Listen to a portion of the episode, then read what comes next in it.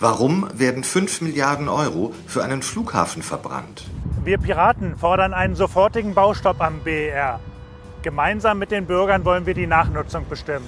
Warum sind die Schulen in Brandenburg immer noch unterfinanziert? Wir Piraten fordern eine Lobby für Bildung. Deshalb die Erhöhung des Bildungsetats um 25 Prozent. Warum darf ich nicht wissen, was die Regierung über mich gespeichert hat? Wir Piraten fordern echte Transparenz in Politik und Verwaltung. Warum sollen die Piraten in den Landtag einziehen? Nur Piraten stehen für die konsequente Mitbestimmung und Beteiligung bei politischen Prozessen. Mitmischen, einmischen. Mitmischen, einmischen. Mitmischen, einmischen. Mitmischen, einmischen.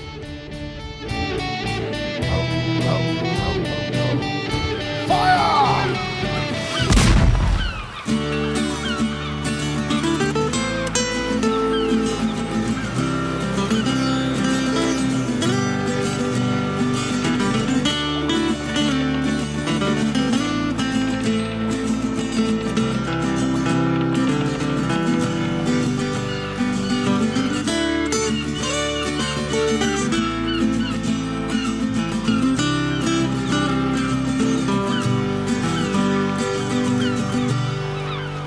Klabautercast 136. Ich sitze hier mit Nadine. Hallo Nadine. Hallo. Ja, Nadine ist aus Brandenburg. Ja, Nadine, sag doch ein bisschen mehr zu dir. Aus Brandenburg sind viele. Äh, Ja, aus Brandenburg, aber ich bin aus der Stadt in Brandenburg, in der Achim Menzel im Autohaus spielt, aus Schwedt, oder?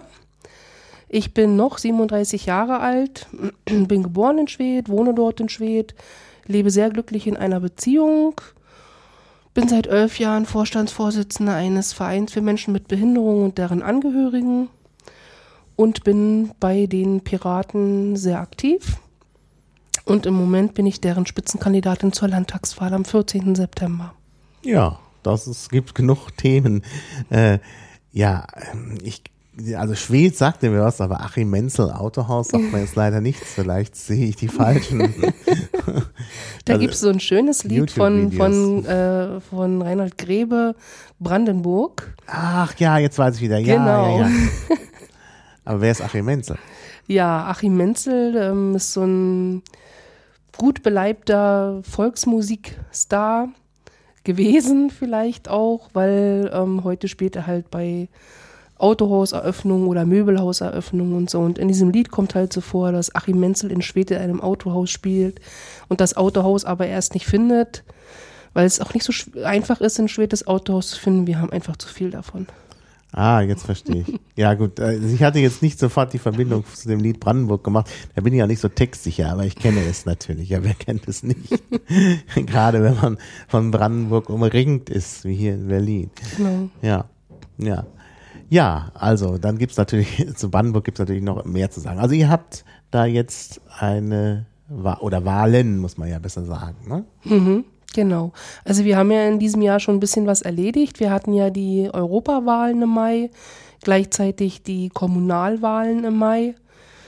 Die Europawahlen sind ja für uns insofern gut gelaufen, dass wir Julia Reda ins Europaparlament schicken konnten als Piraten. Darüber sind wir sehr froh. Und ich denke, Julia macht da auch eine gute Arbeit. Das, was ich so mitbekomme, bin ich eigentlich sehr zufrieden. Die Kommunalwahlen sind für uns in Brandenburg insofern gut gelaufen, dass wir doch jetzt einige kommunale Abgeordnete als Piraten haben. Mhm. Und das denke ich ist auch wichtig für die Piraten, dass wir einfach kommunal verankert sind. Ja. Dadurch bekommen wir die Probleme, die die Leute vor Ort einfach haben, besser mit. Wir können uns einbringen, wir sind präsent. Und das wird uns auch auf Dauer einfach helfen, uns zu manifestieren in Brandenburg. Ich selber bin jetzt das zweite Mal in die Stadtverordnetenversammlung gewählt worden. Zwar sehr knapp, aber immerhin gewählt worden. Und ich freue mich auch auf die neue Legislatur. Ja, ja, nee, das ist ganz wichtig. Ich, das, das ist, ich glaube, ganz wichtig in der Politik überhaupt, dass man von unten anfängt. Also zunächst mal auf kommunaler Ebene. Die Piraten wollen ja immer gleich oben anfangen, also im Bundestag. Aber in den Bundestag kommt man halt eben nicht sofort. Man muss, glaube ich, erst auf der kommunalen Ebene äh, sich profilieren und auf der Landesebene und so weiter. Und Genau. äh, dann kann man dann später auch mehr erreichen. Also das, denke ich, ist, ist besser. Das ist dann sozusagen das natürliche Wachstum. Denn wenn man irgendwo durch Protestwähler reingespült wird und dann ist das nicht nachhaltig, das ist, glaube ich, nicht gut. Richtig, genau. Ja. Und welche Wahl steht jetzt bevor? Ja, jetzt wählen wir halt den Brandenburgischen Landtag. Brandenburg, eines der Bundesländer in Deutschland, wählt halt seine Landesvertretung neu. Alle fünf Jahre passiert das und jetzt wird halt am 14. September 2014 ein neuer Brandenburgischer Landtag gewählt und die Piraten treten dort erstmals an zur Landtagswahl. Und wir sind außerdem auch nicht nur mit einer Landesliste vertreten, sondern auch mit Direktkandidaten. Das heißt also in den einzelnen Wahlkreisen, die es in Brandenburg gibt, die aufgeteilt sind, sind auch in fast allen Wahlkreisen auch nochmal Direktkandidaten für die Piraten angetreten. Das war aber nicht so einfach, ne? Nein, das war überhaupt nicht einfach, weil ähm, genau wie bei den Kommunalwahlen mussten die Piraten Unterstützungsunterschriften sammeln. Das bedeutete, bei den Kommunalwahlen war es nochmal insofern verschärfter, dass das nur mit dem sogenannten Amtseintrag ging. Das bedeutete, dass zu den Öffnungszeiten der Meldebehörden in der Stadt die Leute unter Vorlage ihres Personalausweises hingehen mussten und sagen mussten, ich möchte gerne die Piraten unterstützen. Und das hat sich wirklich in manchen Gebieten, weil Brandenburg ist ein Flächenland, sehr schwierig gestaltet.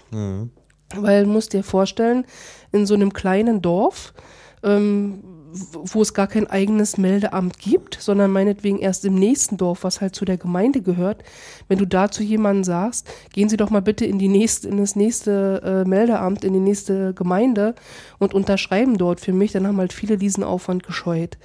Zur Landtagswahl war es insofern ein bisschen einfacher, dass dieser Amtseintrag wegfiel. Wir konnten also auch auf der Straße sammeln. Aber trotzdem war es halt 2000 Unterschriften, die landesweit gesammelt werden mussten, plus jeweils 100 Unterschriften für jeden Direktkandidaten. Und das war dann doch ziemlich anstrengend. Und wir hätten das ohne die Unterstützung der Piraten auch aus anderen Bundesländern nicht geschafft. Und da können wir wirklich sehr dankbar und sehr stolz auch sein, dass wir da zusammengehalten haben und diese Mammutaufgabe geschafft haben. Ja.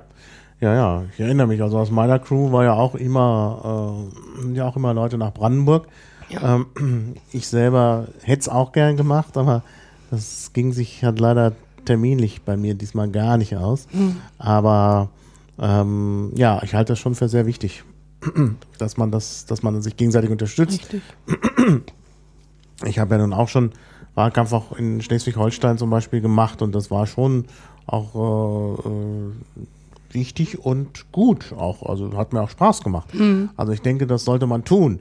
Also vielleicht auch für die Zukunft nochmal, weil es ja ein paar Piraten gibt, die dann immer sagen, oh nee, äh, die anderen Bundesländer sind böse. ähm, das ist natürlich unsinnig. Man kann es eigentlich nur schaffen, wenn man zusammenhält. Richtig. Und es, es macht auch unheimlich viel Spaß. Also wir haben wirklich schöne Begegnungen gehabt, auch in dieser Zeit äh, mit, mit, mit anderen Piraten, aber auch einfach mit den Bürgern. Und uns hängt ja immer noch so ein bisschen der Ruf an, ja, ihr Piraten, ihr habt ja gar kein Programm. Und es ist halt total spannend, gerade auch für mich jetzt, äh, den Leuten zu zeigen, ja, guckt mal, was wir hier haben. Wir haben mehrere Seiten voll Programm, voll ganz konkreten Sachen aus vielen Kerngebieten, aus vielen ähm, Aufgaben, die halt so ein Politikbetrieb mit sich bringt. Und das macht schon Spaß, das zu teilen, noch mit anderen Piraten. Ja, ja. Nee, das ist sicherlich gut und, und so.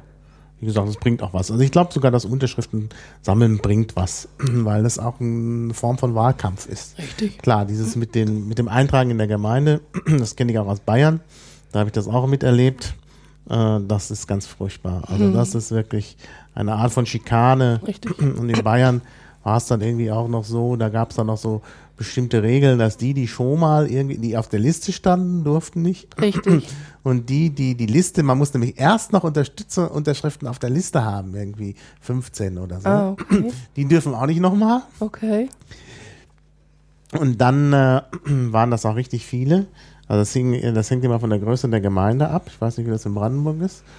Na, In Brandenburg war es so, dass wir für die Kommunalwahl, äh, für die, für die Landtagswahl jetzt insgesamt 2000 Unterschriften Ja brauchten. klar, aber ich meine bei der Kommunalwahl. Na, da, da ging es immer darum, ähm, da, da, die Anzahl der Unterschriften war immer gleich gewesen. ah ja. Die mussten, wir- die gesammelt werden mussten. Hm. Naja, also in, in, in Bayern war es halt unterschiedlich, je nach Größe der Gemeinde. Äh, also nach der Bevölkerungszahl ging, ging das, da gab es einen Schlüssel. Und in Bamberg, erinnere ich mich, mussten wir also mitten im Winter, es gab eine vierwöchige Frist, die begann vor Weihnachten, war wegen der Weihnachtstage hinten raus nochmal verlängert worden. Ja. Aber das ist ja, nützt ja nichts, das sind ja dann auch Ferien in der Uni Richtig. und so und niemand ist da.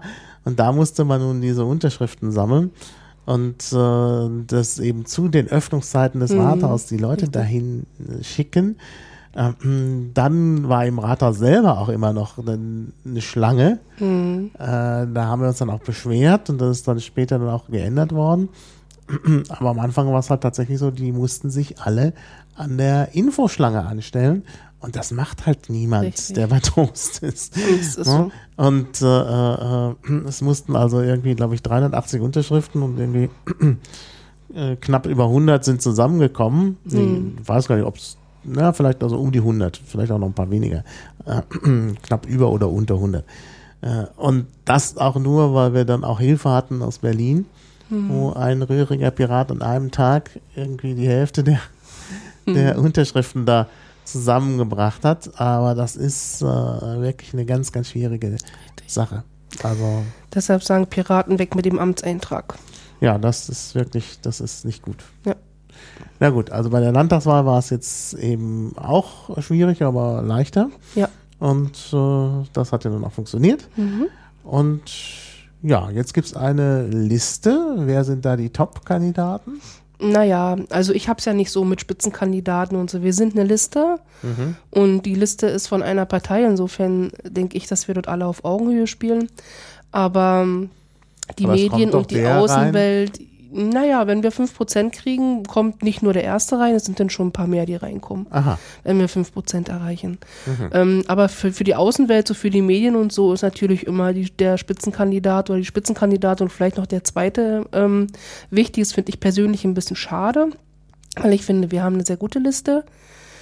Ähm, ich bin die einzige Frau auf dieser Liste. Das andere sind alle Männer, sehr unterschiedlich, äh, jünger, etwas älter. Also es sind wirklich, ich finde es wirklich eine dufte Truppe.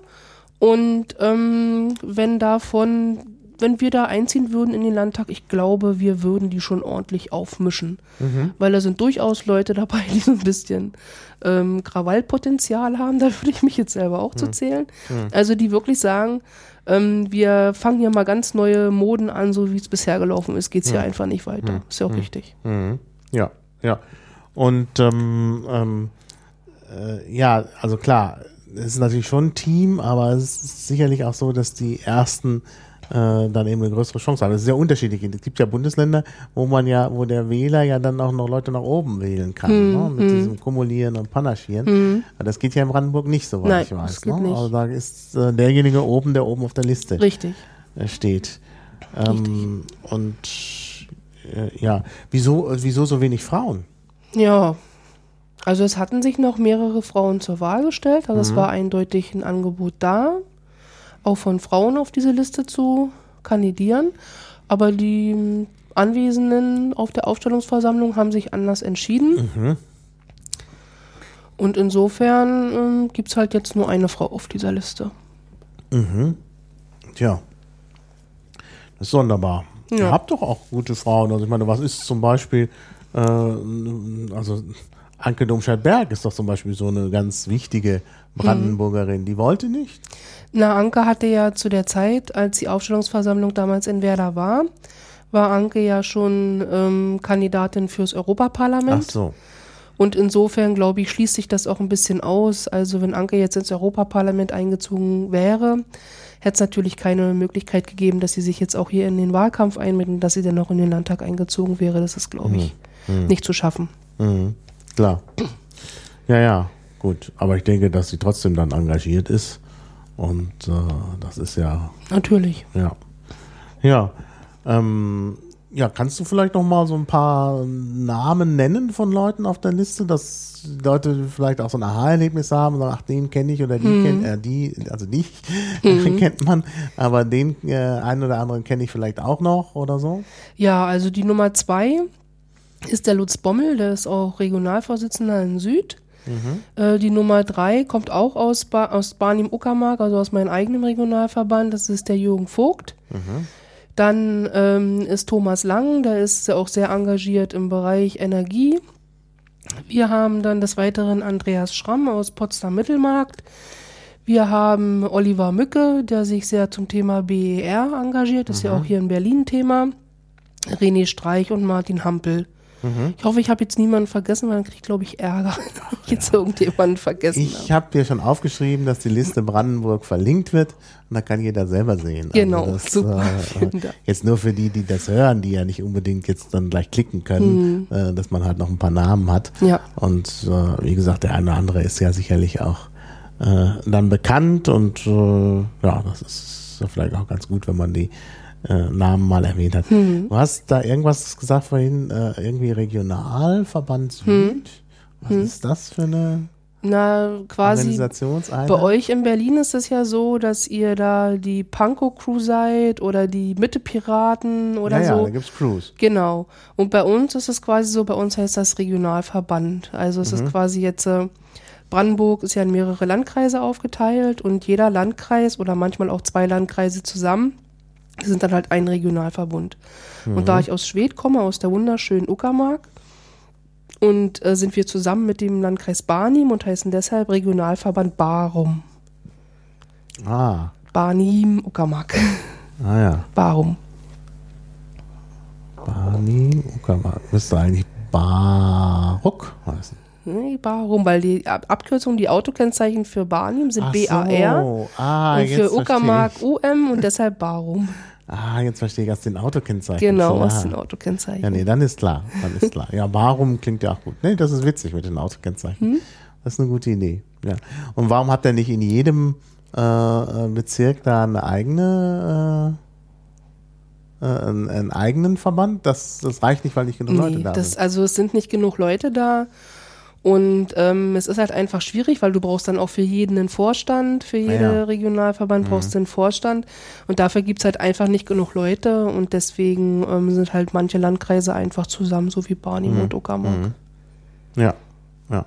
Ja, verstehe. Ja, gut, das ist natürlich, das ist ja, glaube ich, überhaupt so ein bisschen das Problem in Brandenburg. Das ist ja doch teilweise recht dünn besiedelt. Ne? Ja, Und dann ist ja die Frage, wo kommen dann die Piraten her? Ja, also wir sind wirklich, das finde ich schon mal gut, wir sind wirklich in jedem Landkreis äh, gibt es Piraten, in einem halt mehr und in dem anderen halt weniger. Also in der Uckermark gibt's auch ein paar, in Schwedt gibt's nur mich. Ähm, aber ich habe inzwischen meinen zukünftigen Ehemann äh, überreden können, Pirat zu werden. Also wir sind jetzt schon zwei. Und ähm, es ist natürlich einfach mal so, die paar Leute, die jetzt da sind, die engagieren sich natürlich auch überall und dadurch trifft man eigentlich überall, wo man hinkommt, immer die gleichen Menschen. Also ähm, ich bin ja noch nicht allzu lange bei den Piraten und habe gedacht, oh Gott, bis du die alle kennst, äh, bis zur Landtagswahl und so. Aber es war tatsächlich so, ich war dann auf fünf, sechs Veranstaltungen und dann kamen immer die gleichen Menschen und dann kannte man die auch irgendwann. Aber die halt, die sich einbringen, sind sehr engagierte Menschen und insofern kriegen wir das alles gut gewuppt. Mhm. Ja, ja. Kannst du mal so eine Zahl nennen, wie viele Brandenburger Piraten es gibt? Also ich habe da mal ähm, auf einer Vorstandssitzung äh, eine Zahl gehört von 990 Piraten, die es gibt in Brandenburg. Ah, aber ob die alle aktiv sind? Ja.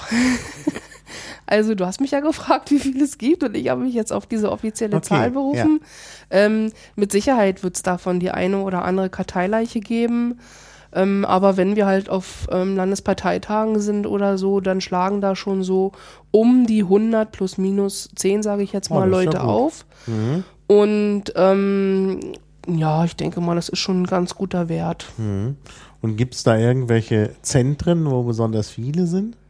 Ja, ich würde jetzt einfach mal behaupten, es gibt sehr viele so in Potsdam. Ähm, die sind auch wirklich sehr aktiv, so habe ich den Eindruck gehabt. Ich habe ja jetzt im Vorfeld, also als ich dann so völlig überraschend Spitzenkandidatin wurde, kriege ich heute noch Gänsehaut, wenn ich an diesen Augenblick denke, ähm, habe ich mir ja vorgenommen, dass ich jetzt einfach mal so in die Region fahre und die Leute kennenlernen möchte, die da mit uns zusammen Wahlkampf machen. Ja. Und da habe ich halt erlebt, dass wirklich, also so Potsdam und Helto-Fleming, äh, dort die Leute sehr aktiv sind, sich sehr einbringen, regelmäßige Stammtische haben. Die Frankfurter sind da, also Frankfurt oder, äh, die sind sehr aktiv und sehr rührig. Also das würde ich jetzt einfach mal so als die Hochbogen bezeichnen wollen. Ja, ja. Ja, klar, das sind doch die, die Städte mit Unis und so. Klar, ist natürlich klar, da ist dann einfach Richtig. auch mehr los. Ja, ja. Hm. Ich habe ja schon mal mit dem Veit einen Podcast über Brandenburg gemacht und er hat mir dann ja auch erzählt, dass es ein unmögliches Land ist, weil man irgendwie so schlecht von Norden nach Süden kommt. Also das ist, ich kann mir das auch wirklich äh, vorstellen, dass das wirklich schwierig ist, wenn man von Fürstenwalde, sagen wir mal, nach Cottbus will. Da Ja, muss man ja möglicherweise über Berlin fahren und so. ja, Weil Fürstenwalde, Fürstenberg an der Havel, Fürstenberg an der Havel Ja. nach äh, Cottbus, das ist ja doch schon schwierig. Von aber Schwedt. Also- ja, also von Schwedt, ähm, von Schwedt fährt man eigentlich, wenn man irgendwie wohin will, meistens über Berlin Hauptbahnhof Ja, oder so oder wie heute jetzt im Potsdamer Platz. Aber ich breche jetzt einfach mal eine Lanze, ähm, weil die Zuhörer das ja auch nicht sehen. Ich bin Rollstuhlfahrerin und ich sag mal so, ich habe jetzt relativ viele Termine schon absolviert und absolviere sie noch. Und wenn die Deutsche Bahn sich an ihren Fahrplan hält und wenn die Fahrstühle alle funktionieren, was leider nicht immer Ja, der Fall ist, ja. ähm, dann, dann kommt man schon überall hin, aber es dauert elendig lange. Mhm. Also ähm, es ist dann halt so, ich bin am Wochenende in Bad Belzig gewesen, da war Altstadtsommer gewesen, da haben Mhm. die Piraten einen Piratenhof gemacht übers Wochenende. Und dann fährt man halt schon mal drei Stunden bis dahin. Mhm. Und äh, man muss dann auch wieder die drei Stunden zurück. Also man ist schon sehr lange unterwegs, weil man mitunter nicht so gute Anschlüsse hat und so.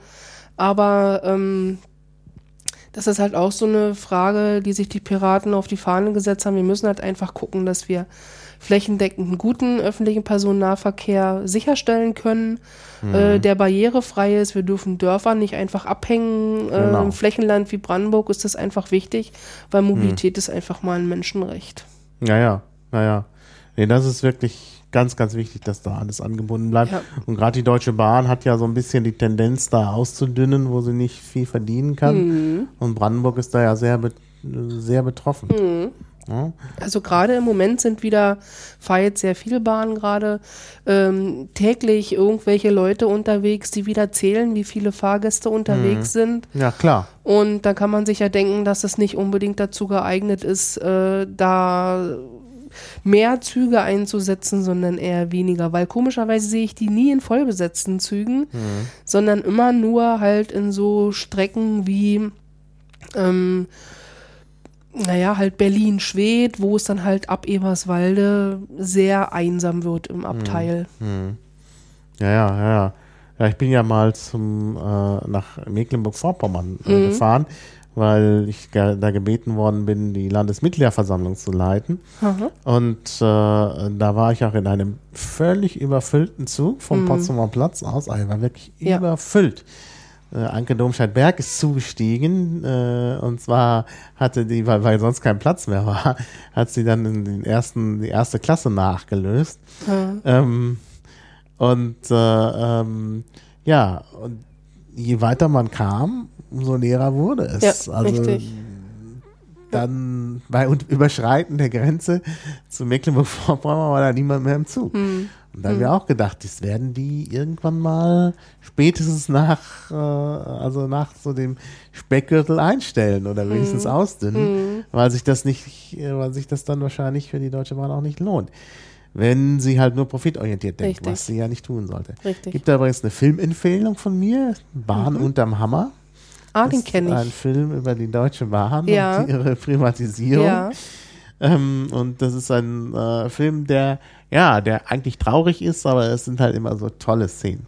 Es ist halt dann, äh, es ist halt auch mal gut zusammengeschnitten. Da gibt es so eine Szene, wo man so einen vollen Bahnsteig sieht, wo viele Leute mit dem Fahrrad irgendwie einsteigen wollen und dann kommt der Zug und die Tür geht auf Ja. und es ist wie eine Sardinenbüchse. Ja. Da kann keiner mehr rein, schon gar nicht mit dem Richtig. Fahrrad. Richtig. Und das ist so eine Szene, die einfach großartig ist. Oder auch die, die äh, ähm, Stilllegung von Bahnhöfen, das ist auch sehr Ja. schön gefilmt. Der Bahnhof Tiefensee zum Beispiel, besonders interessant, weil damals der Verkehrsminister Tiefensee. Tiefensee, Hm. hieß. Und äh, den ich übrigens danach äh, äh, mehr als einmal im Zug gesehen habe. Ah, Der fährt tatsächlich jetzt als Ex-Minister Mhm. Zug. Also das ist wenigstens mal was Positives.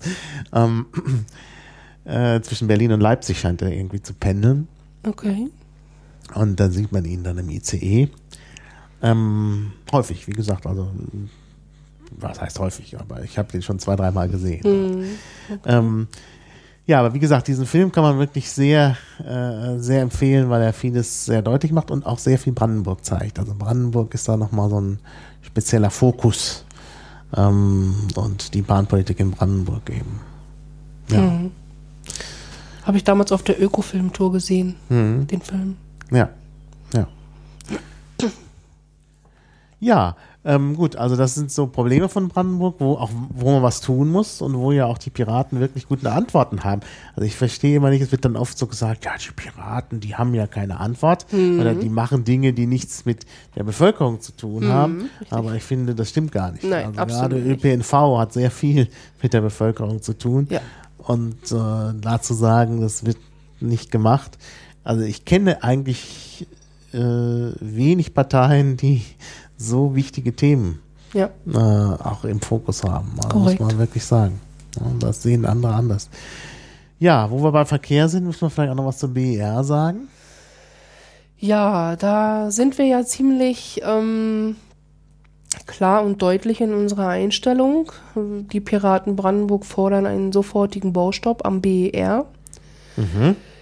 Die Piraten äh, möchten gerne, dass der Flughafen genauso wie es auch im damaligen Plan Feststellungsverfahren festgeschrieben ist, dass dieser Flughafen erstmal nur als Regionalflughafen benutzt wird und soweit halt auch nur ertüchtigt ist, dass man dann komplett ein neues Standortsuchverfahren einleitet und zwar von Anfang an mit konsequenter Bürgerbeteiligung von Anfang an und dass man dann einfach, ähm, wenn es einen neuen Zentralflughafen gibt an einem anderen Standort, dass man dann wieder zusammen mit den Bürgern auch über die Nachnutzung von dem jetzigen Gelände, Flughafengelände entscheidet.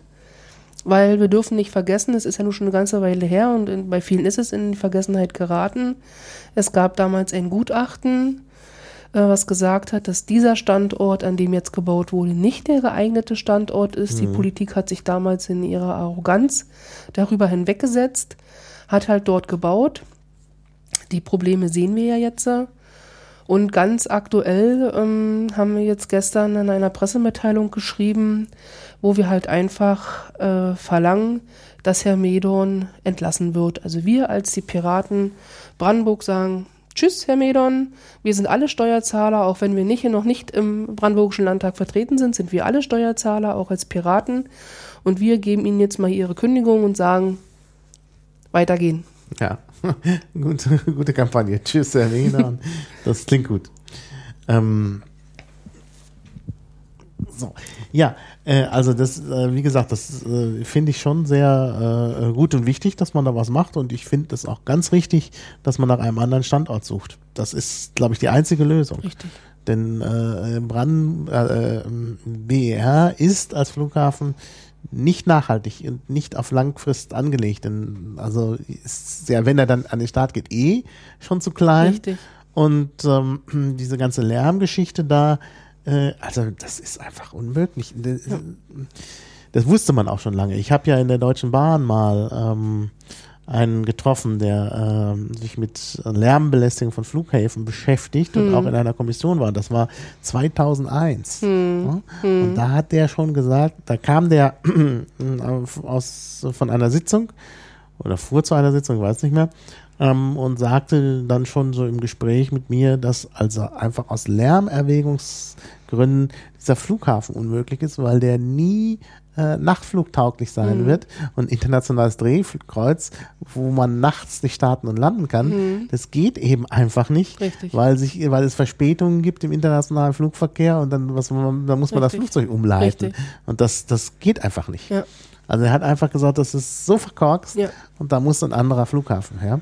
Das ist so. Und es gibt ja nun in Brandenburg und in Mecklenburg-Vorpommern genügend Gegenden, wo man sowas machen könnte, weil Mhm. nicht viele Leute da wohnen. Es gibt auch, wenn man europäisch denkt, glaube ich, auch im, äh, in Polen, in, in, in Westpolen äh, Möglichkeiten. Äh, also da irgendwo einen internationalen Flughafen äh, hinzubauen und den gut anzubinden. Äh, das, das wäre eigentlich kein Problem. Genau, und ich, was mir eigentlich noch wichtig ist, was, weil viele Bürger kommen ja jetzt dann auch sagen, ja, wie jetzt, aber da hat man doch jetzt schon so viel Geld reingesteckt, ihr könnt doch jetzt nicht sagen, den reißen wir jetzt ab. Ähm, dann sage ich immer gerne, ähm, also erstens stehe ich auf dem Standpunkt, wir sollten kein gutes Geld dem Schlechten hinterherwerfen. Ja. Und es ist einfach schon so, wie du gesagt hast, dieser Flughafen ist schon jetzt vor seiner Eröffnung viel zu klein. Ja. Das heißt, die Fluggastzahlen wird dieser Flughafen nicht aufgreifen können. Ja. Damit wird dieser Flughafen aber auch nie rentabel arbeiten. Ja. Und da Brandenburg, genauso wie ihr in Berlin und der Bund Anteilseigner sind, schmeißen wir dort jedes Jahr mehrere Millionen, und Ja. zwar nicht wenig, Millionen da rein.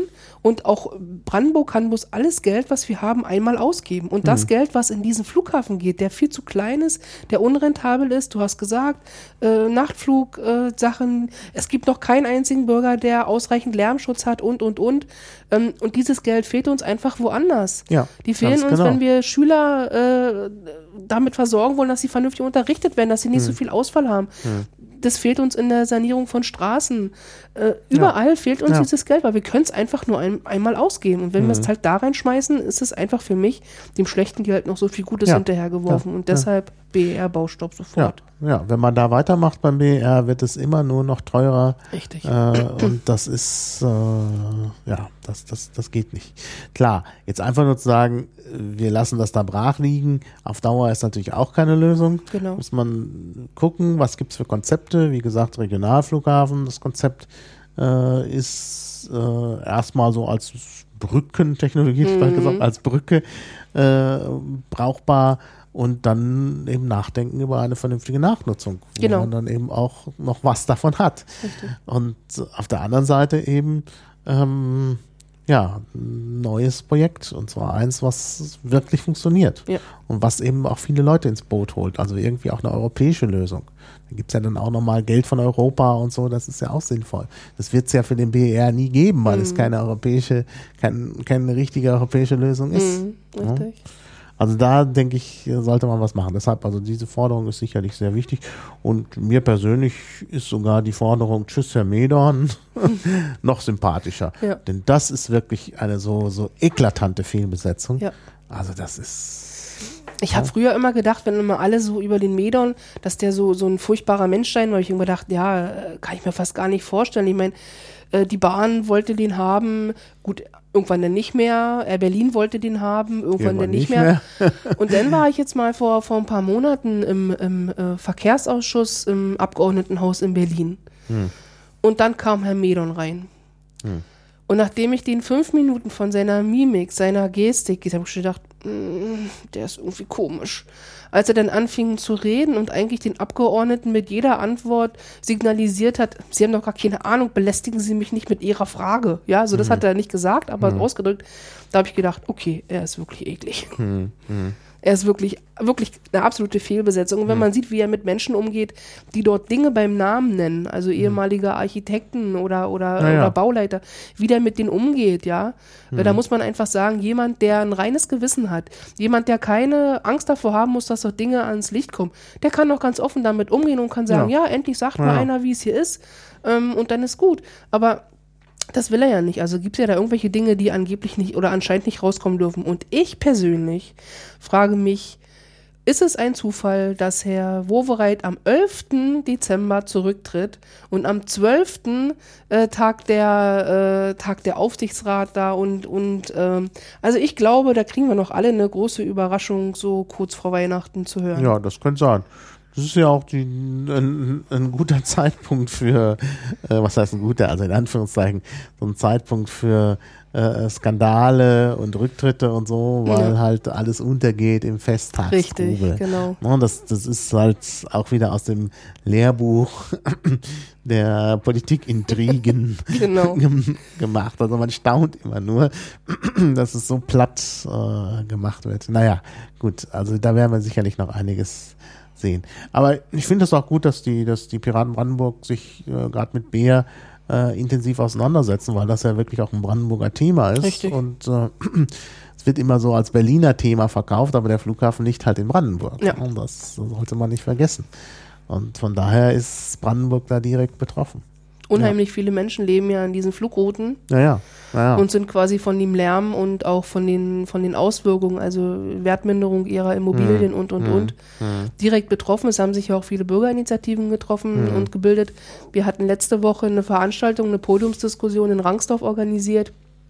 Wenn man halt hört, was die Leute dort gesagt haben, dann dürften die eigentlich nur Piraten wählen, weil unsere Forderungen sind eigentlich eins zu eins. Also nicht nur Baustopp und neue Standortsuchverfahren, sondern einfach auch die Frage, warum sitzen in diesen Aufsichtsräten eigentlich immer Politiker? Also die können ja vielleicht wunderbar ähm, irgendwelche Dinge äh, schönreden oder so. Es kann ja einfach sein. Aber es ist keine Sachkompetenz da. Und wenn wir, wenn irgendjemand es noch nicht begriffen hat, dass an diesem Flughafen die Sachkompetenz, die fehlende Sachkompetenz ein grundlegendes Problem ist, warum wir diesen Flughafen mit seinen ganzen Problemen an der Backe haben. Also, und dann kann ich doch nicht so einen Aufsichtsrat, der die quasi kontrollieren soll, mit Politikern besetzen. Die sitzen da, dann kommt irgendjemand, erzählt ihm, ja, ist alles schick hier, wir haben zwar ein paar Mängel, aber pff, kriegen wir alles hin. Und die müssen das abnicken, weil sie das überhaupt nicht kontrollieren können. Weil sie gar keine Ahnung haben. In diesen Aufsichtsrat müssen Leute rein, die Sach- und Fachkompetenz haben. Und die Politiker, alle raus. ja, ja, da müsste mehr Kompetenz rein, das stimmt. Unbedingt. Ja. Ja. Und wenn die Piraten erst in diesen brandenburgischen Landtag eingezogen sind, dann wird es auch äh, die Forderung geben, dass wir einen, einen vernünftigen Untersuchungsausschuss brauchen, ähnlich wie in, in Berlin, weil dieser Sonderausschuss, der da jetzt ist, was hat denn der bisher gebracht? Der hat sich von Herrn, von Herrn Medon vorführen lassen. Herr Medon ist dort reingekommen, da saß jemand, der passt ihm nicht, geht da wieder los. Ähm, was denkt er eigentlich, wer er ist? Und da muss ein vernünftiger Untersuchungsausschuss rein mit vernünftigen Kompetenzen. Die müssen das Recht haben, den Leuten auf die Finger zu gucken. Die müssen das Recht haben, Dinge auch ans Tageslicht zu bringen. Weil wenn ich auf dieser Podiumsdiskussion gehört habe, da sitzen dann Leute von den äh, Linken und auch von der SPD, also von den Regierungsparteien, die auch in diesem Ausschuss mit drinne sitzen und jeder sagt immer nur, naja, ich würde Ihnen ja jetzt gerne sagen, aber ich darf ja nicht. Hallo? Wieso darf man das nicht? Das ist ein Flughafen, der wird mit öffentlichen Mitteln gebaut. Also bitteschön hat da auch eine Transparenz zu herrschen. Und nicht, dass Leute, Journalisten oder wer auch immer da Dinge herausfinden müssen. Nein, die haben die Pflicht und Schuldigkeit, uns zu Ja. sagen, das ist an diesem Bahnhof, äh, an diesem Flughafen los und das äh, sind die Probleme, die wir haben und nicht immer dieses Stückchenweise und dieses Hinhalten. Das ist eine Unverschämtheit. Ja, also die fehlende Transparenz ist sicherlich das größte Problem. Ja, ja. Ja, naja, also das ist äh, äh, ein wirklich interessanter Punkt. Ja, gibt es noch äh, äh, in, zur Verkehrspolitik noch andere Aspekte, die wir nicht? Naja, ähm, die Piraten Brandenburg, die möchten ja nicht nur, dass im Prinzip der ÖPNV flächendeckend erhalten bleibt, also gerade auch Dörfer nicht abgeschnitten werden oder so, sondern ähm, auch, dass dieser ÖPNV barrierefrei gestaltet wird.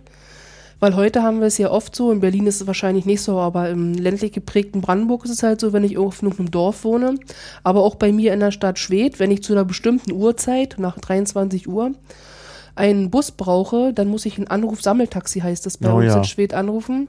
Und die sind in aller Regel nicht barrierefrei. Das heißt also für Menschen wie mich, entweder mit dem Rollstuhl von A nach B fahren oder halt gar nicht mehr unterwegs sein. Und wir wollen natürlich auch weiterhin, dass ähm, weiter gedacht wird an der Lösung eines fahrscheinlosen öffentlichen Personennahverkehrs. Das ist auch eine Forderung, die die Piraten in ihrem Programm aufmachen. Ja, also verhalte ich auch für eine sehr sinnvolle äh, Forderung und, ich glaube auch, dass es sehr sicher ist, dass es irgendwann diesen, Öff- diesen fahrscheinlosen ÖPNV geben wird, weil es, glaube ich, gar keine andere Lösung gibt. Ne? Also dieses, diese Idee der mobilen Gesellschaft hat sich äh, insofern überlebt, dass es eben keine automobile Gesellschaft sein Genau. darf. Ja, Aus, aus den verschiedensten Gründen.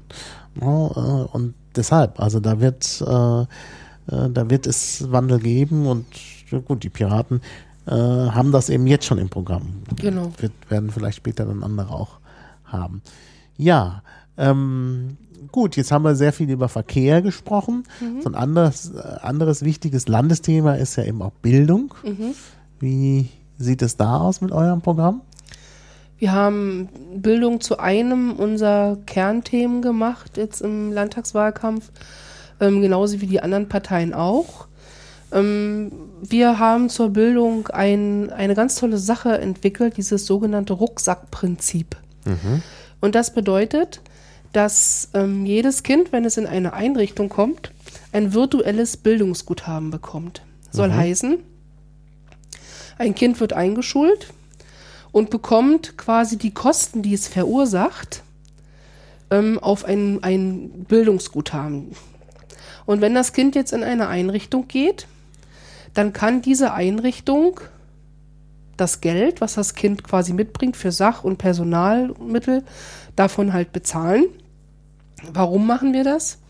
Wir sind der Meinung, dass ähm, gerade staatlich geprägte Einrichtungen nicht mehr äh, ausreichend die Möglichkeit geben, die Kinder nach ihren persönlichen, individuellen ähm, ja, Zielen zu fördern. Also jedes Kind hat ja einen anderen Entwicklungsstand. Jedes Kind hat ja andere Eignungen und andere Neigungen. Und jedes Kind hat auch ein eigenes Lerntempo. Und ähm, es ist halt einfach so in der Regel, dass es eine Lehrkraft gibt, die halt vorne steht und all die Kinder unterrichtet und damit auf die individuellen Bedürfnisse der Kinder nicht eingegangen wird. Wir wollen mit diesem Bildungsguthaben im Prinzip erreichen, dass es eine Art Wettbewerb gibt unter den Bildungseinrichtungen. Das heißt also, dass man sich nach diesen Bedürfnissen der einzelnen Kinder ausrichten muss, damit das Kind dort an der Schule bleibt. Wir sind ferner dafür, dass es keine weitere Verbeamtung gibt, weil ist ja vollkommen klar, wenn einer weiß, ich habe meinen Job hier sicher, naja, dann gibt er sich vielleicht auch nicht mehr so die Mühe. Und ähm, wir wollen außerdem, dass quasi eine Hoheit darüber herrscht, dass die Einrichtungen selber bestimmen können, welches Personal stellen sie ein. Diese Entscheidung soll durch die, durch die Schulgremien, also den Rat, Schulrat oder wie das in jeder Einrichtung auch heißt, analog dem Kita-Ausschuss, ähm, bestimmt werden. Also wir stellen diesen und jenen ein und genauso soll auch darüber bestimmt werden, wofür geben wir unser Geld aus. Also die Sachmittel, die wir einfach haben, wofür geben wir das aus. Wir wollen damit einfach die Eigenverantwortung der Einrichtung stärken, dass also nicht von oben einer ein Schulamt kommt und sagt, ihr macht dieses und jenes, weil die Einrichtung vor Ort weiß selber am besten, ähm, wo es drückt und wo was investiert werden muss. Und wir wollen natürlich auch wieder die Teilhabe der einzelnen Gremien, also Schüler, Lehrer, Eltern, stärken in den Einrichtungen zu sagen, wir geben unser Geld dafür aus oder wir brauchen jetzt halt nicht einen dritten Geografielehrer, sondern lieber einen zweiten Sportlehrer oder wie auch immer. Und ähm, das ist halt auch eine Forderung, die wir haben. Und wir sagen, wir brauchen mindestens 25 Prozent mehr Bildungsetat. Und diese 25 Prozent darf dann aber nicht dafür dienen, dass wir Rücklagen schaffen für die ähm, Pension, sondern tatsächlich investieren in neue Lehrer und so weiter und so weiter. Also tatsächliche 25 Prozent. Und äh, wir dürfen auch in der Frage der Bildung die ganze Sache der Inklusion nicht vergessen. Für mich ist Inklusion deutlich mehr als nur das Thema Bildung. Das war die Landesregierung jetzt. Die sehen ja, wenn sie von Inklusion reden, nur Bildung. Das ist aber viel mehr.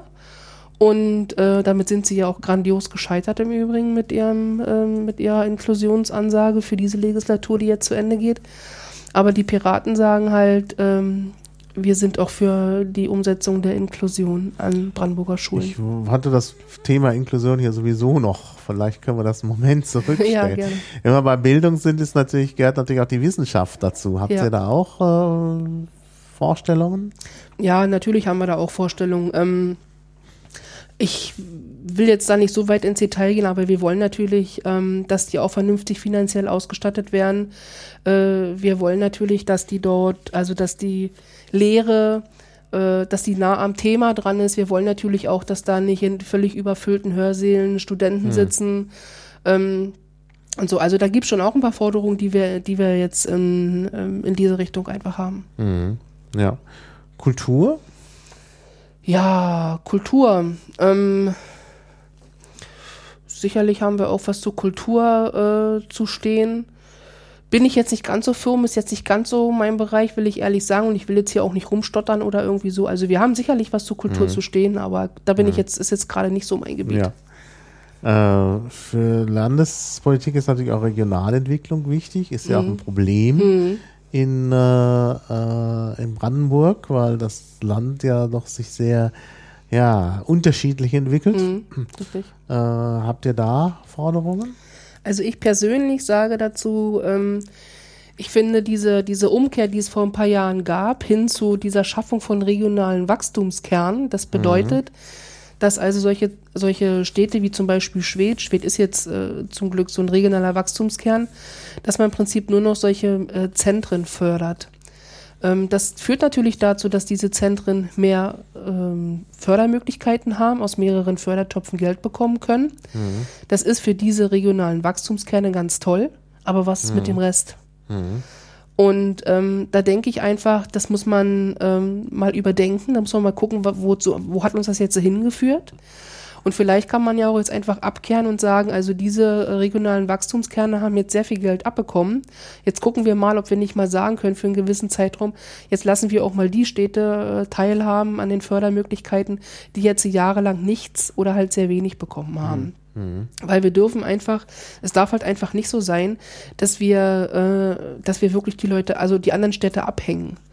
Ähm, Ja, es ist nun mal, wir sind nun mal ein Flächenland, da gibt es halt auch so Orte äh, wie Prenzlau zum Beispiel, ist ja die Kreisstadt, aber trotzdem, äh, oder, oder meinetwegen Angermünde oder so, äh, die, die dürfen wir halt nicht abhängen, nur weil wir halt so Sachen wie, äh, meinetwegen Schwed, äh, Städte wie Schwed einfach fördern. Klar, naja. Ja, ähm, Inklusion. Ja, Inklusion.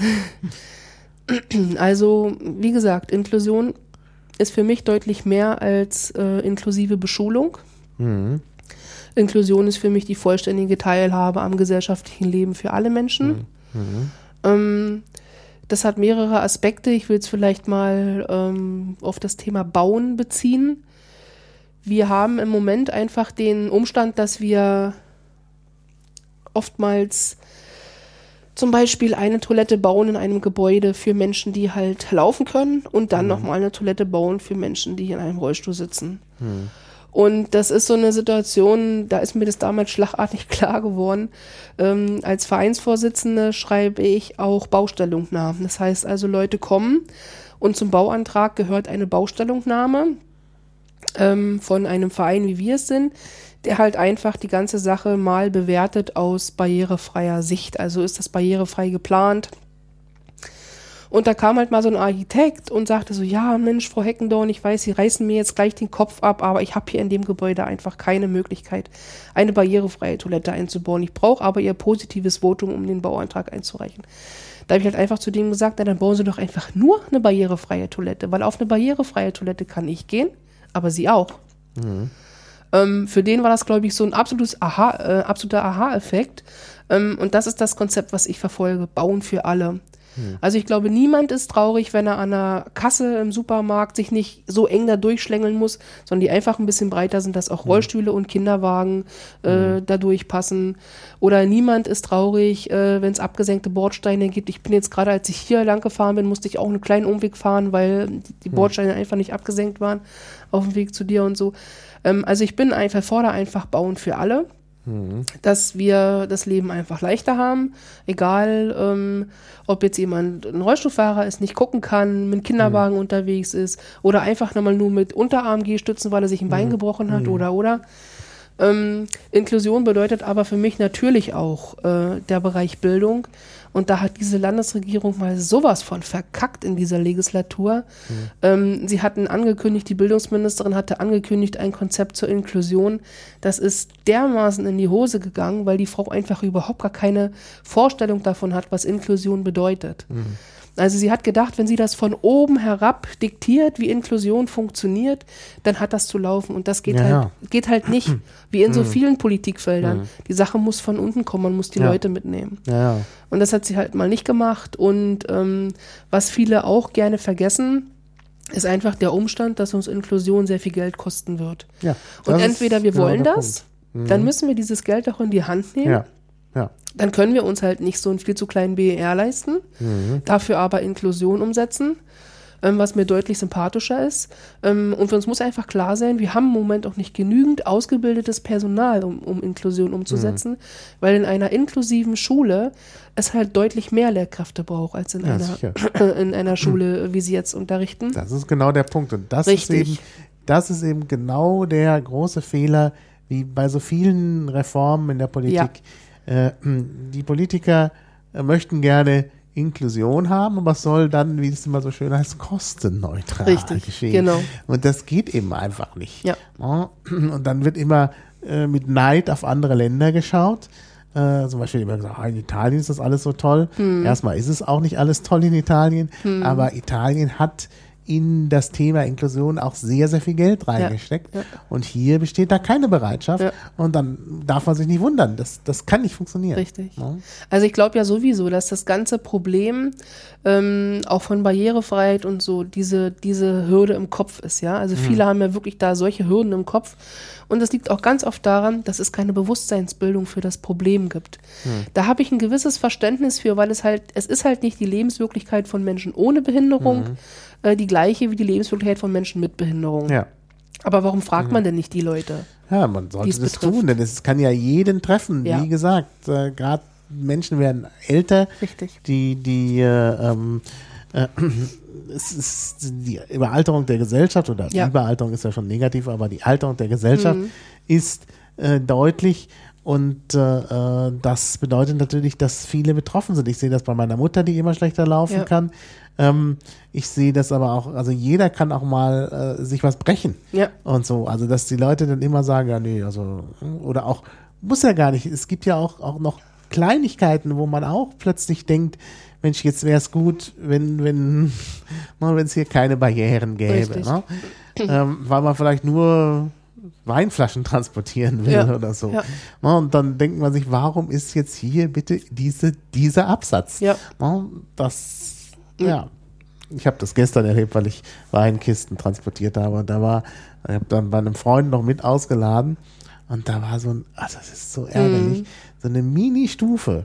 Und da konnte man dann mit dem, äh, mit der Sack, äh, mit der, mit der Sackkarre nicht richtig rüber, weil dann die Gefahr besteht, dass alles kaputt geht. Da habe ich auch gedacht, der Neubau, ne? Ja. also wie, wieso ist diese Stufe da? Genau. Ja, völlig irre. Naja, aber so ist es halt.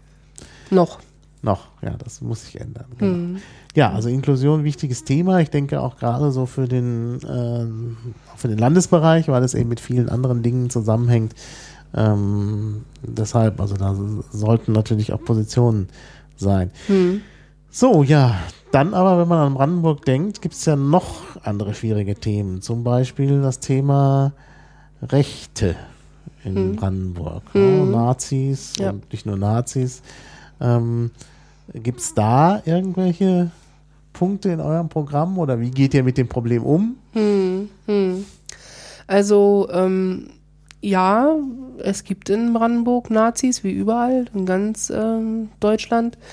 Ähm, man hört dann immer mal, wenn, wenn die äh, Verfassungsbehörde, da Verfassungsschutz da seinen Bericht rausgibt, dann versuchen die immer zu beruhigen und sagen immer, ja, na ja, also das stagniert gerade bei denen oder es ist gerade rückläufig äh, und ähm, so schlimm ist das alles gar nicht. Ähm, ganz ehrlich, seit der NSU ähm, glaube ich denen gar nichts mehr. Also, ähm, sorry, pff, die konnten da jahrelang durch Deutschland ziehen und Leute ermorden und Ja, ähm, also so- ob sie ja, den. Bericht rausbringen oder nicht, ist für mich nicht valide, die Aussagen, die da Hm. kommen. Ich erlebe das bei mir, ähm, wo halt einfach Nazis da sind, erst letzte Woche beim Plakatieren mich beschimpft worden von denen und so. Also die gibt es. Ähm, natürlich äh, sagen die Piraten, dass wir, dass wir die nicht wollen. Ähm, aber vom Sagen, wir, wir finden die alle ganz doof, wird sich das nicht ändern. Ja, genau. Wir müssen einfach umdenken, wir müssen einfach die Politikverdrossenheit, schauen wir uns doch mal das Ergebnis jetzt an äh, in Sachsen. Da ist es halt einfach so, viele haben gesagt, wir haben jetzt äh, die AfD gewählt, weil äh, die anderen wollten wir nicht. Ähm, und wenn man dann sieht, die größte Gruppe äh, in Sachsen waren die Nichtwähler. Warum ist das denn so? Weil, das erlebe ich ja oft auch, wenn jetzt auch im Wahlkampf, wenn ich mit Leuten rede, ach, die da oben, die machen doch sowieso, was sie wollen. Und von da müssen wir ansetzen. Von diesem Gedanken aus müssen wir uns fragen, warum denken die Leute das? Na klar, denken sie das, weil wenn sie von Politik hören, äh, dann hören sie von einer Kanzlerin, die am Montag sagt Nein zu einer Sache ähm, und am darauffolgenden Montag eine Kehrtwendung macht und sagt, ja natürlich, das müssen wir ja machen. Das war ja symptomatisch, als es damals um nach Fukushima um die Stilllegung von Atomkraftwerken waren. Also vorher war die CDU ja ganz vehement dafür, äh, dass die Atomkraftwerke weiterlaufen müssen. Von Atomenergie können wir uns nicht verabschieden. Und nach Fukushima, als man gesehen hat, dass im Bewusstsein der Leute einfach drinne war, nee, Atomkraft ist zu gefährlich, da hat dann Frau Merkel plötzlich sich als die Vorreiterin derer hingestellt, ähm, die, die dafür gesorgt hat, dass, dass die Atomkraftwerke stillgelegt werden. Und so ist es ja in ganz vielen Politikbereichen, dass Politiker in, in, zu den Wahlen die dollsten Dinge versprechen und nach den Wahlen sich einfach nicht daran halten. Da müssen wir ansetzen. Politik muss einfach wieder authentisch sein. Politiker vor Ort müssen authentisch sein. Ich habe als Politikerin noch nie etwas versprochen, was ich nicht eingehalten habe. Noch nie. Deshalb steht auf meinen Wahlplakaten auch zu Recht, Versprechen nicht brechen. Weil wenn die Leute nämlich sehen, dass man authentisch ist, dass man nichts verspricht, was man nicht hält, dann sehen sie, Politik ist ehrlich. Und was auch noch hinzukommt, äh, ist meiner Meinung nach, dass wir mehr ähm, Möglichkeiten zur Beteiligung an politischen Prozessen schaffen müssen. Da gibt es noch ganz viele Schritte vorher, dass Leute erstmal wissen müssen, wie politische Prozesse ablaufen und, und, und. Aber die Piraten stehen halt dafür, dass man sagt, diese Möglichkeiten wollen wir aufzeigen und wir wollen halt, dass Bürger sich von Anfang an in politische Prozesse einfach einbringen können. Was erreichen wir damit? A, plötzlich sind wir nicht mehr die da oben, sondern wir sind gemeinsam die, die sich kümmern, die was erreichen wollen, die was verändern wollen, die was anstoßen, die was umsetzen. Und ähm, B, stiftet das auch Identität für die Leute. Äh, dass sie halt sagen können, Mensch, ich habe hier in meiner Stadt was bewegen können. Dass jetzt hier meinetwegen äh, dieses Gebäude barrierefrei gebaut wird, habe ich erreicht. Äh, dass, in, dass es in meinem Kindergarten jetzt eine Erzieherin mehr gibt, die sich für die Sprachförderung kümmert, das habe ich erreicht, weil ich mich eingebracht habe. Und plötzlich merken die Leute, dass sie Teil von all dem sein können und nicht, dass sie alle fünf oder vier Jahre, je nachdem, in welche, zu welcher Wahl wir uns gerade befinden, äh, umworben werden, an Infoständen mit Material zugeballert werden in den Briefkästen. Aber wenn es dann drauf ankommt, äh, stehen sie einfach außen vor. Dann kommen sie halt, äh, bei uns in Schwedt hat bis jetzt immer die Stadtverordnetenversammlung um 14 Uhr angefangen. Na, wer kann denn da hingehen? Ja, äh, und wenn sich dann mal jemand dahin verirrt, ähm, und dort ankommt und bringt irgendeine Frage vor, dann sitzt dort ein Vorsitzender der Stadtverordnetenversammlung und sagt, ja, schönen Dank, das war's. Und dann hört er nie wieder was von der Verwaltung. Das geht halt nicht. Wir müssen die Leute einladen und wir müssen die Leute ernst nehmen und sie müssen sich wertgeschätzt fühlen, dass sie sich trauen, ihre Meinung zu sagen. Ja, ja, Und dann nehmen wir die Leute auch wieder mit, weil wir nämlich da abholen, wo sie stehen. Und dann haben wir da auch mehr Wahlbeteiligung. Und dann, sage ich mal auch, ähm, haben die Leute nicht mehr das Bedürfnis, diese extremen Parteien zu wählen ähm, oder Denkzettel zu verteilen, weil dann fühlen sie sich einfach mitgenommen als Teil des Ganzen. Wobei man ja sagen muss, es ist ja nicht nur die Politikverdrossenheit, das macht es jetzt ein bisschen einfach. Äh, also rechte Parteien werden ja auch gewählt, weil sie Ja. einfache Rezepte äh, verkaufen. Äh, das gilt, glaube ich, sogar äh, ganz stark für die AfD. Mhm. Ja, also diese, diese Idee, jetzt oh, machen wir mal einen Euro-Ausstieg und so, das Mhm. ist, ja. Aber deshalb, also das, das Problem ist sicherlich äh, ein bisschen komplexer. Richtig. Und es ist natürlich auch immer äh, eine Bildungsfrage, solche einfachen Rezepte zu durchschauen. Mhm. Deshalb muss es meiner Meinung nach auch immer ähm, ja, äh, Initiativen geben, die eben auch entsprechend äh, tätig werden. Richtig. Also gegen rechts muss eben was geschehen. Ja, richtig. Ja? Und das ist halt, äh, glaube ich, auch ganz wichtig. Ja, Also gerade auf dem, auf der Ebene Bildung, auch Jugendarbeit. Ich meine, dass gerade so viele Jugendliche zu Nazis werden, liegt ja eben auch daran, ähm, dass äh, es gerade auf dem Land in Brandenburg keinerlei Jugendarbeit gibt. Richtig. Das ist ja alles weggebrochen. Genau. Im Westen hat man da immer noch irgendwie dann am Ende die kirchliche Jugendarbeit, die ich jetzt auch nicht als das alleinselig machen hinma- hinstellen äh, will. Obwohl, das passt jetzt nicht. denn Mit selig kennen sich die äh, Christen ja aus. Aber, aber das fehlt ja nun da auch. Also niemand macht Jugendarbeit, bis auf die Nazis. Ja. Dann darf man sich auch nicht wundern, wenn dann äh, Jugendliche in Scharen zu Nazis werden. Ja. Und da muss eben, muss eben auch was geschehen. Und Naja, kostet auch wieder Geld. Richtig, wollte ich gerade sagen. Das ist ja das, ist ja das Problem. äh, Das haben wir ja in Schwedt auch gehabt vor drei Jahren. Ähm, dann wird halt einfach ein Jugendclub geschlossen, ja. Und für die für die Verwaltung ist das halt einfach, ja, wir sparen dann halt die Betriebskosten für die Immobilie ein und wir sparen halt die, die Personalkosten ein. Ähm, aber wir machen auch Raum frei für Nazis. Naja, klar. Und äh, das ist einfach, das ist in den Köpfen noch nicht angekommen. Da sieht man einfach, ach, da kann ich jetzt hier meinetwegen 80.000 Euro im Jahr einsparen. Welche Folgen das aber hat, so weit denken die halt einfach nicht. Und gerade im ländlichen Bereich ist es tatsächlich so, ähm, wenn halt dort kein Angebot gemacht wird, dann sind halt dort Kameradschaften, die dorthin gehen und sagen, hey, lass uns mal hier einen Männerabend machen und hey, lass uns mal grillen und komm, lass uns mal zur Feuerwehr gehen oder lass uns mal so machen. Oder so. Und dann, dann haben sie die Leute einfach, weil wir sie nicht mitgenommen haben. Ja. Und äh, ja, natürlich, die wählen dann halt äh, die Nazis. Und wenn man die Plakate der, der AfD und auch der NPD anguckt, das sind ja im Großen und Ganzen sogenannte Stammtischparolen, ja. Also hier, äh, wer hat das noch nicht gehört in seinem, auch nicht in seinem engeren Umfeld? Also ich habe ja nichts gegen Ausländer, aber die kommen hierher und unterwandern unsere Sozialsysteme.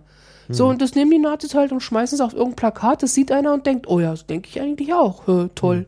Was dahinter steckt, ja, und da gehört es halt wieder dazu, dass man solche Initiativen, die halt aufklären, auch vernünftig finanziell und personell ausstatten muss. ja, das Kostet auch wieder Geld. Kostet wieder Geld. Naja, das ist das Problem. Also Politik kostet Geld. Mhm. Äh, wobei man eben sagen muss, dass jetzt auch zum Teil Geld für die falschen Dinge ausgegeben werden Ja.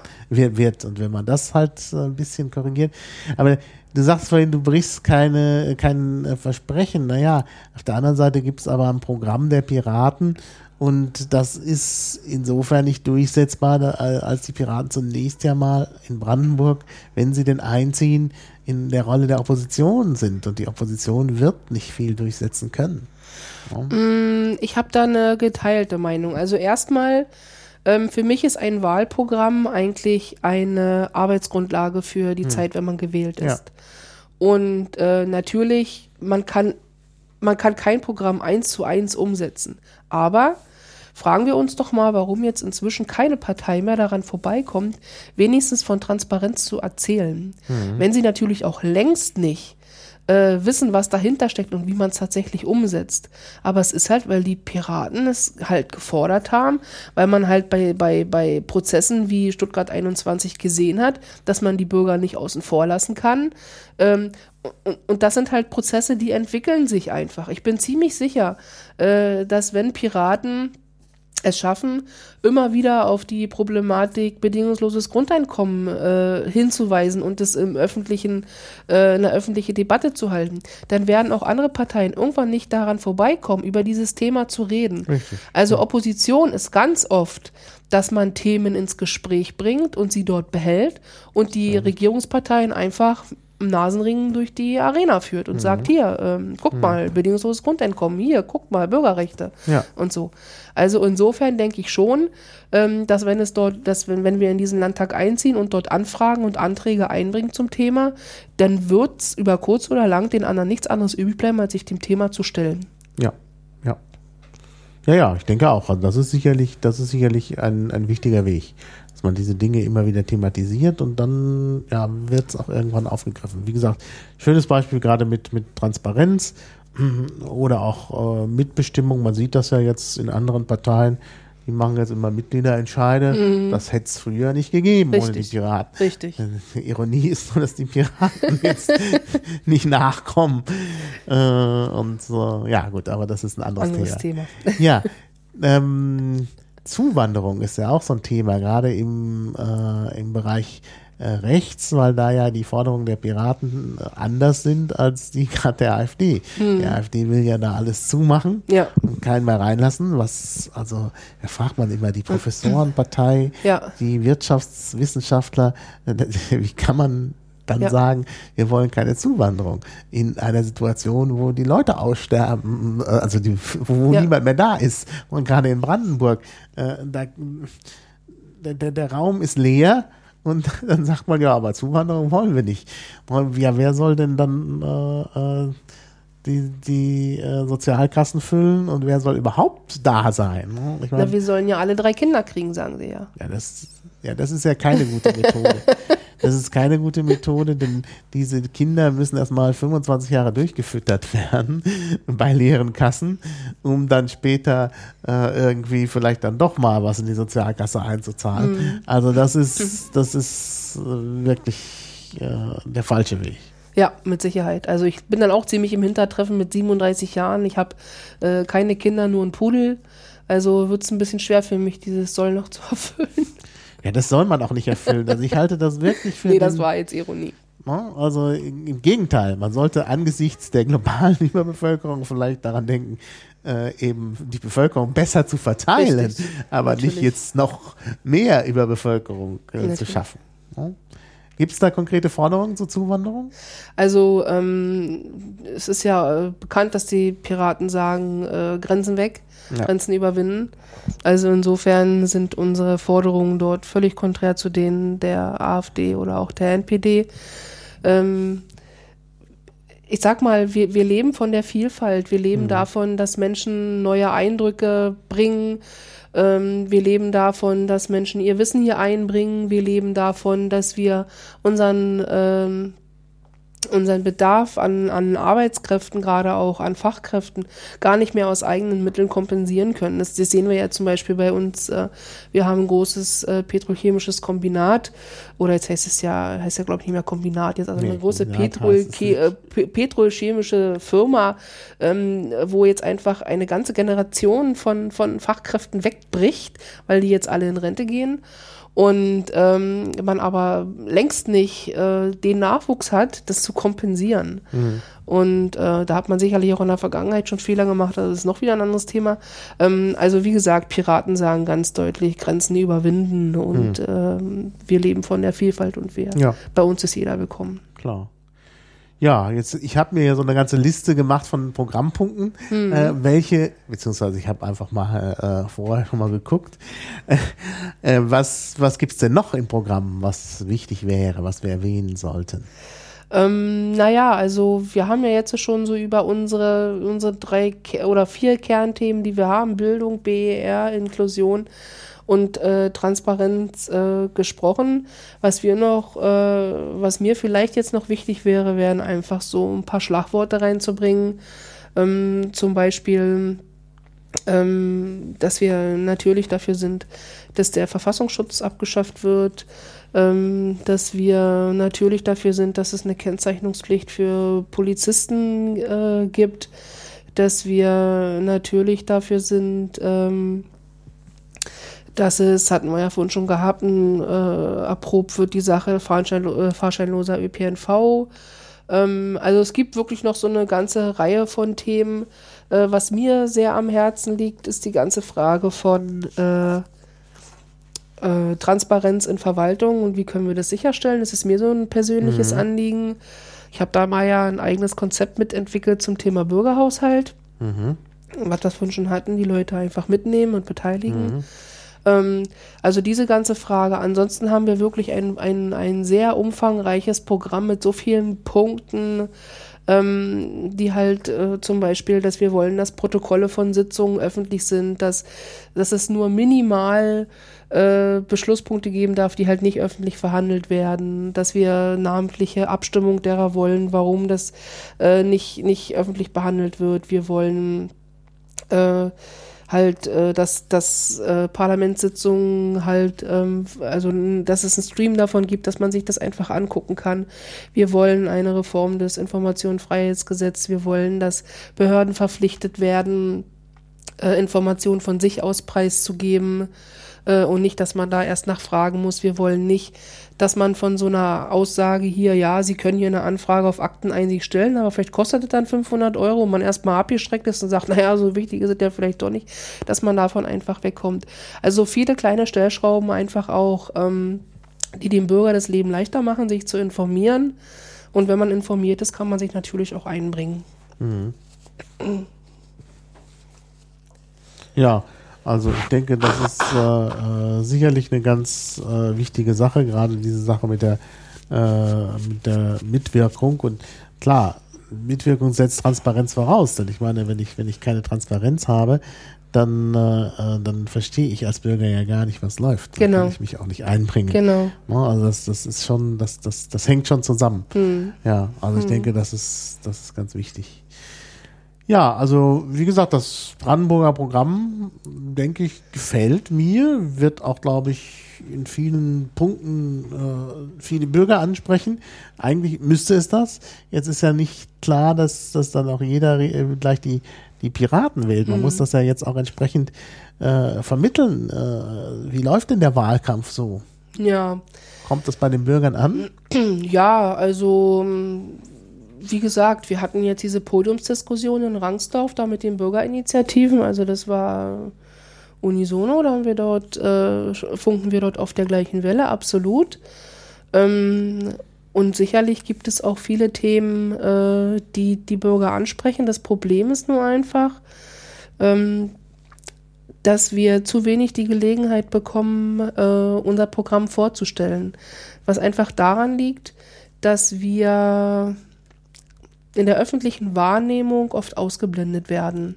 Also es ist tatsächlich so, dass zu vielen Veranstaltungen, wo die Spitzenkandidaten eingeladen werden oder überhaupt Kandidaten, tatsächlich bloß die im Landtag äh, vertretenen Parteien eingeladen werden ähm, und wir damit immer außen vor bleiben. Das finde ich ein bisschen schade, weil ich einfach der Meinung bin, dass dass es da eine Gleichberechtigung aller zur Wahl stehenden Parteien geben muss, die sich auf, der, auf dem Boden der freiheitlich-demokratischen Grundordnung bewegen. Und ähm, insofern werden wir oft ausgeblendet ähm, und das macht es uns einfach schwierig, wahrgenommen zu werden. Aber wenn man halt konkret, also ähm, wie gesagt, am Wochenende war in Bad Belzig Altstadtsommer und wir hatten einen eigenen Piratenhof.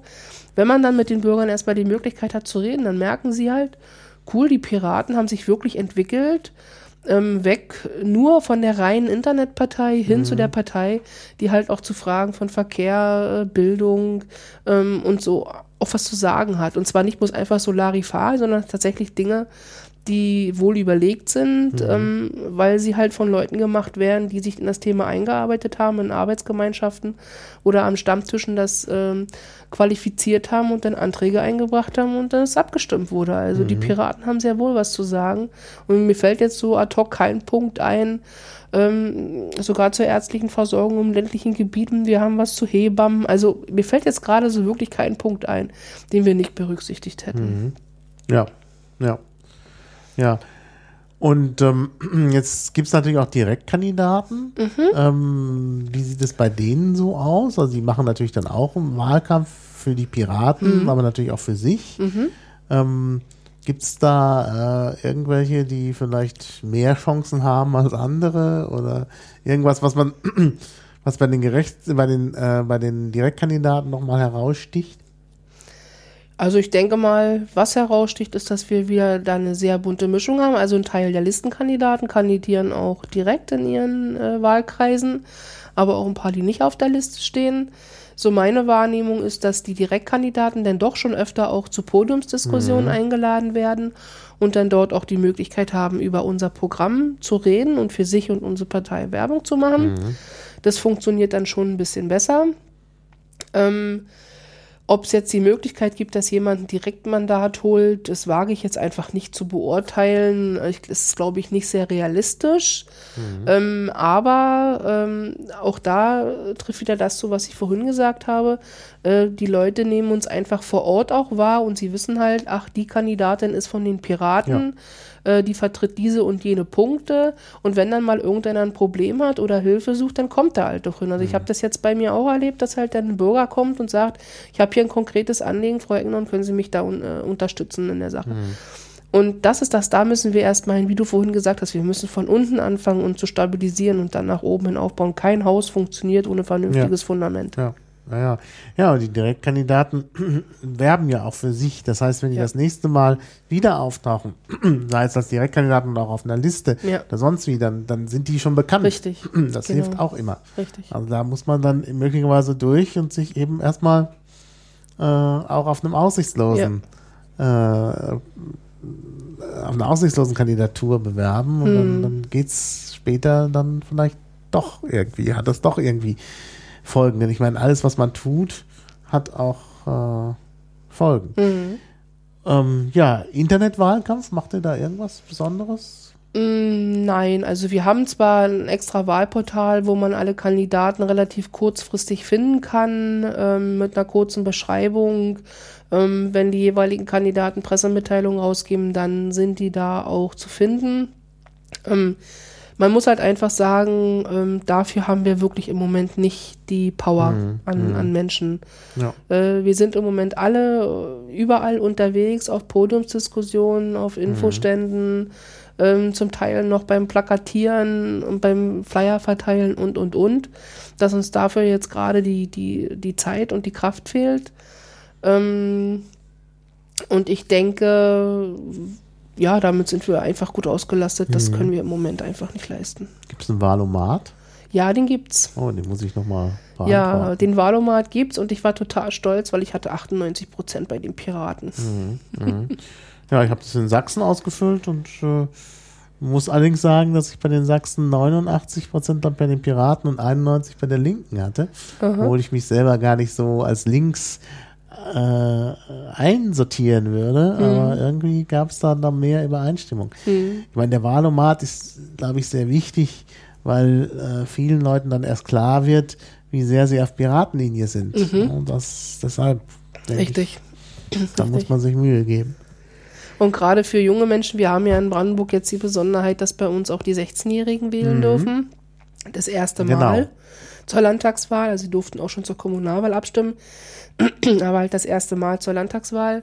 Und ähm, insofern denke ich, müsste man auch richtig Werbung machen für diesen Wahlomat, weil gerade junge Menschen ja auch unser Klientel sind, die uns wählen.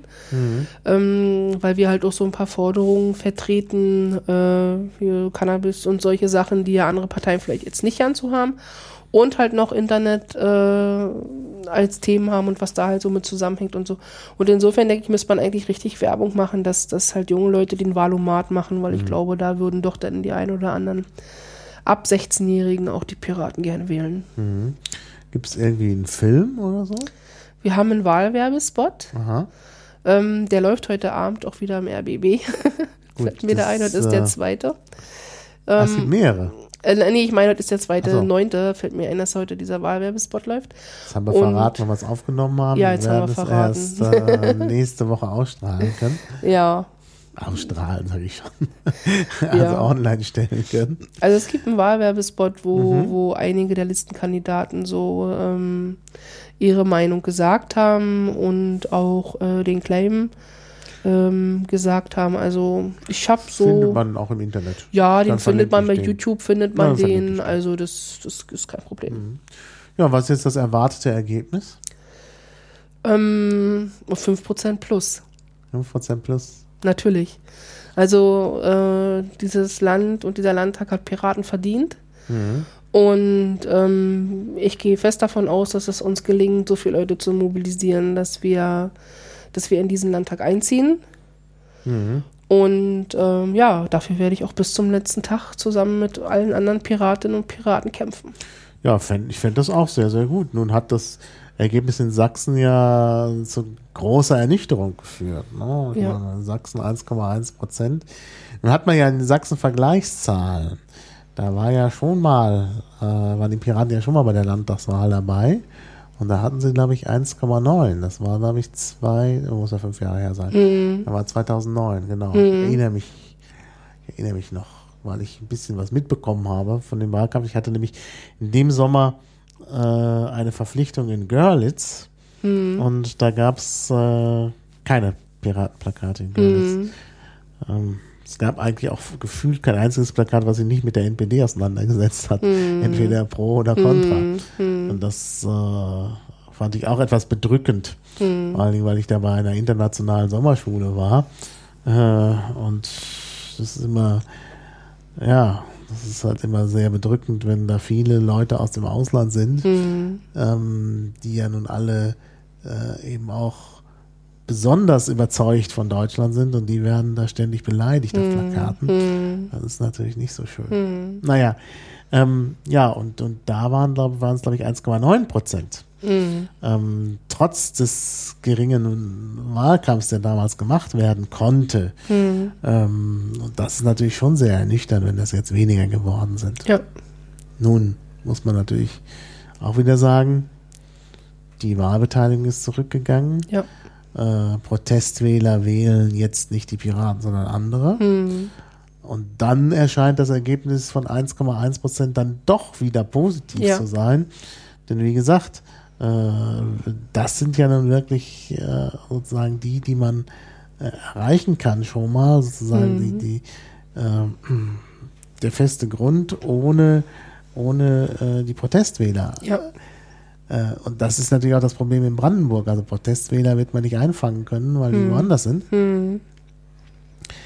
Ähm, und das macht es sicherlich sehr schwer, äh, da gut zu punkten. Was macht dich da so äh, optimistisch, dass es doch klappt mit der 5%-Hürde? Ähm, also erstmal möchte ich sagen, dass ähm, ich einfach davon ausgehe, weil ich bin die Spitzenkandidatin, ich kenne unser Programm, ich kenne unsere Leute und ähm, ich bin von diesem Programm auch überzeugt. Ähm, was, was uns jetzt so ein bisschen auf die Füße gefallen ist, den Sachsen auch auf die Füße gefallen ist, ist einfach der Umstand, dass in den Köpfen der Menschen einfach all die Berichterstattung darüber noch ist, ähm, wie zerstritten doch die Piraten sind und, und dass sie sich ja nur mit sich selber beschäftigen und so. Und dazu möchte ich halt einfach eindeutig sagen, sicherlich ähm, gibt es unterschiedliche Meinungen in der Piratenpartei und das ist auch gut so. Ich kann mich erinnern, man darf nicht vergessen, die Piraten sind eine sehr junge Partei, eine relativ junge Partei. Ich kann mich erinnern, als die PDS und die WASG zusammengegangen sind zu Die Linke. Da haben sich äh, Delegierte äh, auf Landesparteitagen geprügelt. Ähm, das gab es ja bei den Piraten nach meinem Wissen jetzt dann doch noch nicht.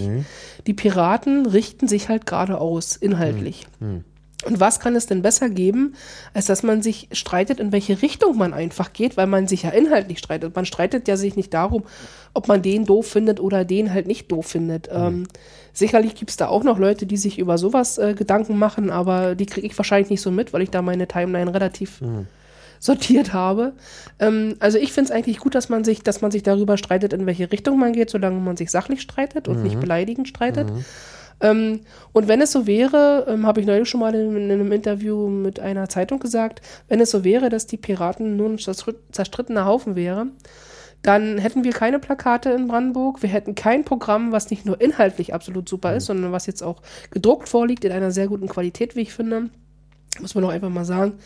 Der Jörg Preisendorfer hat da eine gute Arbeit geleistet, auch inhaltlich, also es zu gestalten. Wir hätten keine Leute, die auf Podiumsdiskussionen gehen und für unser Programm werben. Wir hätten nicht so viele Direktkandidaten. Ähm, und wir hätten vor allen Dingen auch nicht so viel Spaß bei dem Wahlkampf, den wir einfach machen. Ja. Und insofern muss ich sagen, uns muss es gelingen, dass die, dass die Leute merken, ja, da gab es mal eine Zeit, da haben die Piraten sich ziemlich gefetzt. Ähm, das hat uns sicherlich auch nicht gut getan, aber jetzt ist halt die Zeit gekommen, in der die Piraten sich inhaltlich auseinandersetzen ähm, und ernsthaft Politik betreiben wollen, egal auf welcher Ebene, jetzt kommunal oder halt dann im, im, Land, im Landtag. Ähm, das muss einfach wieder rein in die Köpfe. Und da ist jede und jede von uns gefordert, Ja. das auch umzusetzen. Ja. Wie sind die Prognosen? Ähm, ich muss ganz ehrlich sagen, äh, ich folge da zwar so einigen Wahlprognosen Leuten auf Twitter. Ähm, da sind die Piraten gar nicht aufgeführt. Äh, Es interessiert mich gar nicht, muss ich ehrlich sagen.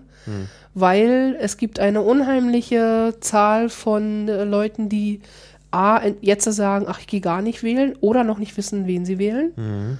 Und, Ja, die ähm, muss man erreichen. und die muss man einfach erreichen. Das liegt an uns und deswegen ist mir eigentlich vollkommen egal, was irgendeine Prognose ähm, heute oder morgen oder so sagt. Wichtig ist, dass am 18., äh, am 14. um 18 Uhr dann bei den Piraten 5, Komma steht.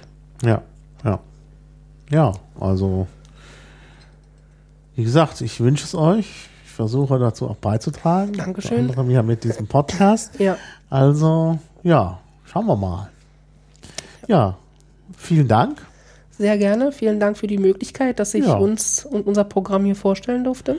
Genau, und dann hoffe ich, dass äh, dann es was zu feiern gibt am 14. September. Ja, ich bin überzeugt. Also, tschüss. Tschüss.